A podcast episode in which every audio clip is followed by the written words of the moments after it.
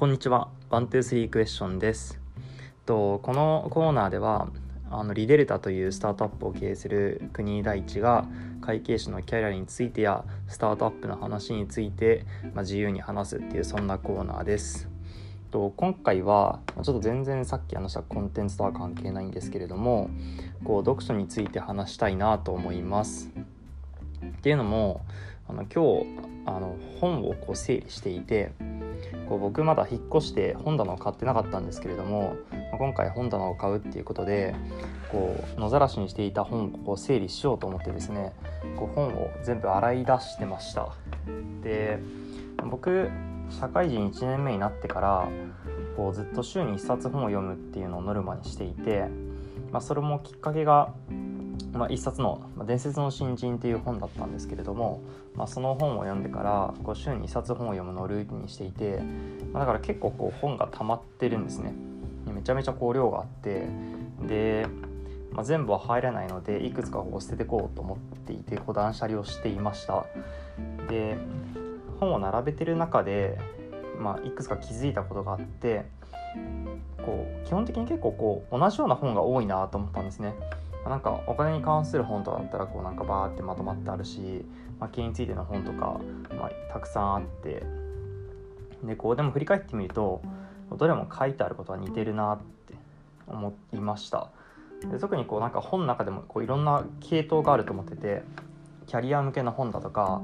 経営に関する本だとかあとはなんだろうこう小説だとか、まあ、いろんなジャンルがあると思うんですけれどもまあそれをこうなんかいくつかパターン分けした中でこう僕が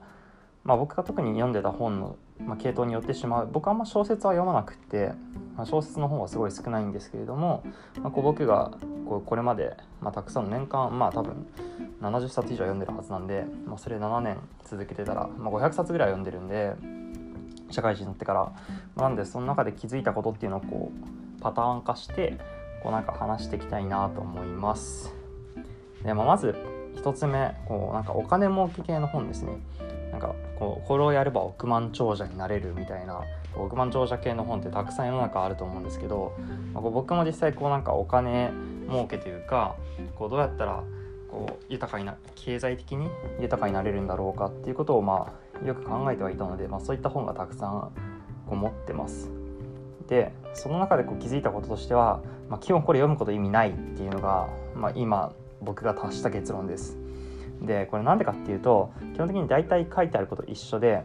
こうなんかどの本を読んでいてもなんか投資したところで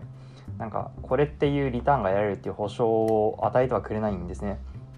まあ当たり前のことっちゃ当たり前のことなんですけど、まあ、絶対儲かる不動産があるわけではなければ絶対儲かるこう株式投資があるわけでもなくてでも絶対書いてあることこれ一つでこう自己投資しろって書いてあるんですね。こう必ず書いてある。こう自分のバリューを上げることが自己投資にお金を投じることが結局一番こうなんだろう経済的に豊かになることにつながってるって書いてあって、まあ、なんで基本的にこれはもう読む必要ないです。みんな書いてあることは自己投資。お金儲け系億万長者系の本は意味がなかった。二度買うことはないでしょう。で2つ目がこう教養とかあとなんかその考え方に関する系の本で、まあ、これも基本ほぼ意味ないっていうのが僕の達した結論です。でなんかこうなんだろう。こうこういったものを読んだら教養がつくとかあとなんだろうこういった僕は生き方をしてきましたみたいな話っていう、まあ、たくさんありふれてると思うんですけど基本これは一つのエッセンスにたどり着くと思っててもう7つの習慣かまあ、古典の上岸西洋っていうこの本2つ読めば基本的に書いてあることはほぼ同じそこに行き着くなっていうことです、まあ、なんでこの辺も基本なんかあんまり意味がないって僕は思ってます。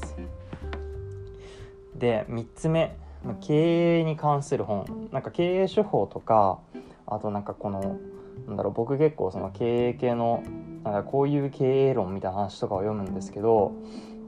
なんだろうな。特にジャック・ベルチとか結構好きで読んでる読んでいたんですけどなんか、まあ、これはその経営者の人とか経営コンサルの人にとっては多分結構役に立つんだろうなって思います。やっぱりこうでも経営もなんか正解があるわけじゃないしその企業によっても経営の仕方は違うんで、まあ、千差万別なんですけど、まあ、ただそういったパターンを分析することには意味があるかなと思ってます。ただ僕はもう最近そういう経営周りの本を読むことをやめていて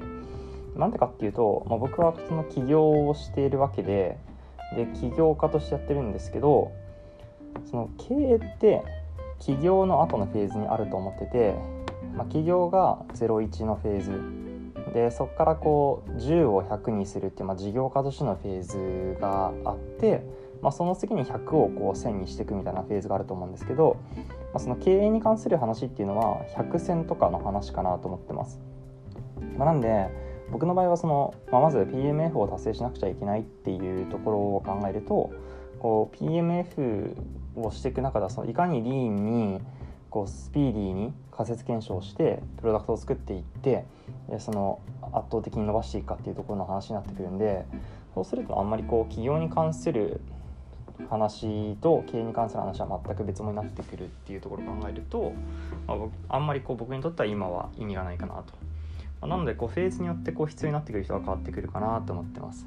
でまあ企業とかに関してはまあやはり起業してる人ってそんな多くないからある程度こう数も限られていて企業の名称っていうのはもうほぼ決まってるかなと思ってます。まあ有名なのがやはりピーター・ティールの「0 to 1」とか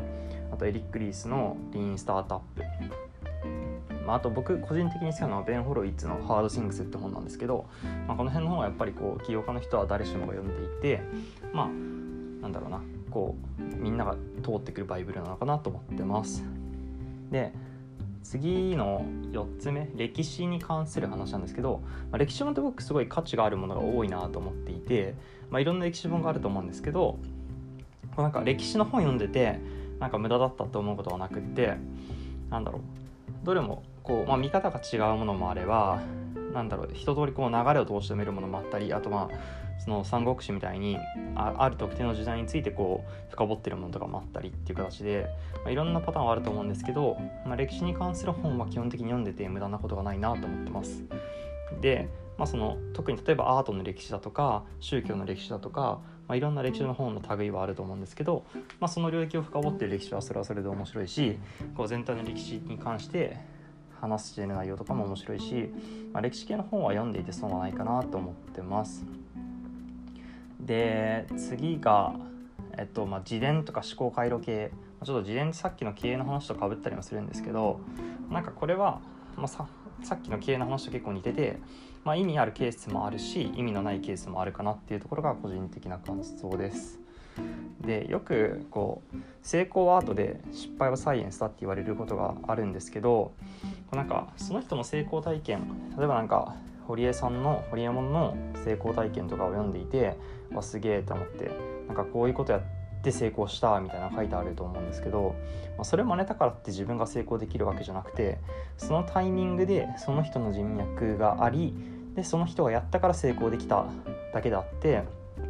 なんかその堀江門のやり方を真似たからって言って、まあ、自分が成功できるとは限らないしあのまあ、バスキアって今ってめちゃめちゃ有名だと思うんですけどバスキアと同じ絵を今描いたからってバスキアみたいに有名になれるわけじゃなくてバスキアがあの描いたあの時代ででしかもそのバスキアが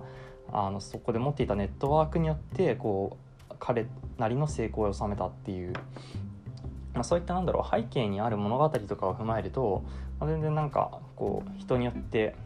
なんかそれをやったからって成功できるわけじゃないなと思うとなんか成功体験みたいなそういう自伝って、まあ、僕はあんまり意味がないような気もしていてだからあんまり読まないんですけどただやっぱりなんだろうどういうそのプロセスを経てあの今の意思決定に至ったのかとかそういったなんかあと、まあ、誰しもがこう起業家ってやっぱ苦しいことが多くてみんな苦労してるんだなっていうのでちょっと安心したりするっていうのもあって、まあ、結構事前とかを読んでました。まあ、だからなんだろうこれは意味ありなしどっちもあるかなと思ってます。で、まあ、最後に最後のパターンで、まあ、キャリア本。キャリア本なんかそのなんだろう。例えばなんか僕読んだのが外資系トップの思考力とかあとなんだろうこういったなんだろうなキャリアを描くとこうなるみたいな本ってよくなんかエリートとして歩むためのキャリなんとかキャリアとかいろいろあると思うんですけどなんかこれもなんか基本意味ないなと思っていてなんか古ければ古いものほど、まあ、まずあんまり意味ないし新しいそのなんかこれからはフリーランスの時代だみたいなやつとかもなんか結構なんかその時代の波を捉えようとしてるタイトルとかが多かったりするんですけど、まあ、結局書いてあることってなんだろうその人がなんかうまくいきましたみたいな話ばっかでなんかこれもめちゃめちゃ個体差激しいなと思っててなんかそのキャリアってなんか別にその今の時代って昔と違ってなんか終身雇用じゃないし大企業でなんか働き続けることが今はベストっていう時代でもないんで、まあ、なんかそのキャリア本とかっていうのは本当なんかうんあんまり意味がないかなっていう気がしてます。で、まあ、まあ、これらなんかいろんな本読んできた中でこう僕がなんか達した結論っていうところで言うとこうやっぱりこう昔からある本なんか古典とかこう昔からの古い文学とか昔の時代から伝わるものっていうその歴史を超越した書物っていうのが、まあ、なんかやっぱり有料なコンテンツが多いなって思ってます。そのなんだろう時っていう時代っていうそのフィルターをにかかってでもいまだにこう残っていて語り継がれで読まれ続けてきたものってやっぱりこうそれなりの価値が保証されていると思いますしなんかそういうなんかなんだろうな自然淘汰のこう荒波を超えてきたものってこう時代を超えても有用ででしかも人ってこう今も昔も本質は変わらなくて何て言うか人のこう感情だとか人がこうダメになるもの理由だとかなんかその性別なんかその性に関することだとかあとなんだろうその権力だとか、まあ、そういったものってこう昔から変わらないんですよね。だからその人の本質は時代が変わろうとも人間である以上変わらなくてだからその古い書物ってその人の本質をついたものだったりなんだろう今でも有用できるものがやはり多くてその先人たちの学びっていうのはなんかやっぱ偉大だなって思ってます。まあ、だからこう歴史を超えたこう昔からのものがいいかなと思ってて僕がなんかその価値があるなって思ってるのはやっぱなんか最近とかだとこう岩波文庫のこう古典とかあとこう古い文学作品っていうのをまあ読み漁ってます。で大体なんかこうたくさん本読んできたけど今こう目次バーって読んでも大体内容覚えてないんですよね。で同じようなパターンの本をたくさん読んでるんだけどもう結論はほぼ一緒だから、まあ、だったらこう名著一冊を熟読するのがいいんじゃないかなって今となっては思ってます。なんかどれもこう同じ言葉同じ内容を言葉を変えてその人のこう解釈だとか言葉で書いてるっていうだけであって結局書いてる本質は例えばなんかその自己啓発系だったら全部その7つの習慣に書いてあることと全くほぼ一緒なんですよね、まあ、だから結局こう名著一冊熟読するのがいいんじゃないかなって思ってます、まあ、ただ一つだけ言うならばそのなんだろうその感覚に達するのってそれなりの量をこなしてないとその域に達することってなかなかなくって僕も結局こうやってたくさん本を読んできたから今こう振り返った時になんかどれも言ってることって一緒じゃんと思ってだから本質って全部一緒なんだなってだったら命中一冊読めばいいじゃんっていう思考回路には至るんですけど、まあ、それってやっぱ量をこなしないとわからないことなのでまやっぱりこう何事もこう質を追求する前にこう一定の量をこなさないといけないのかなっていうのは、まあ、今回この本を整理していて感じたことでした。まあ、なんか今日は本に関することになったんですけれども、えっとまあ、今後もあの継続的にいろんな経営に関することだとかあとはまあキャリアに関することとかっていうのを発信していきたいなと思います。それじゃあまたね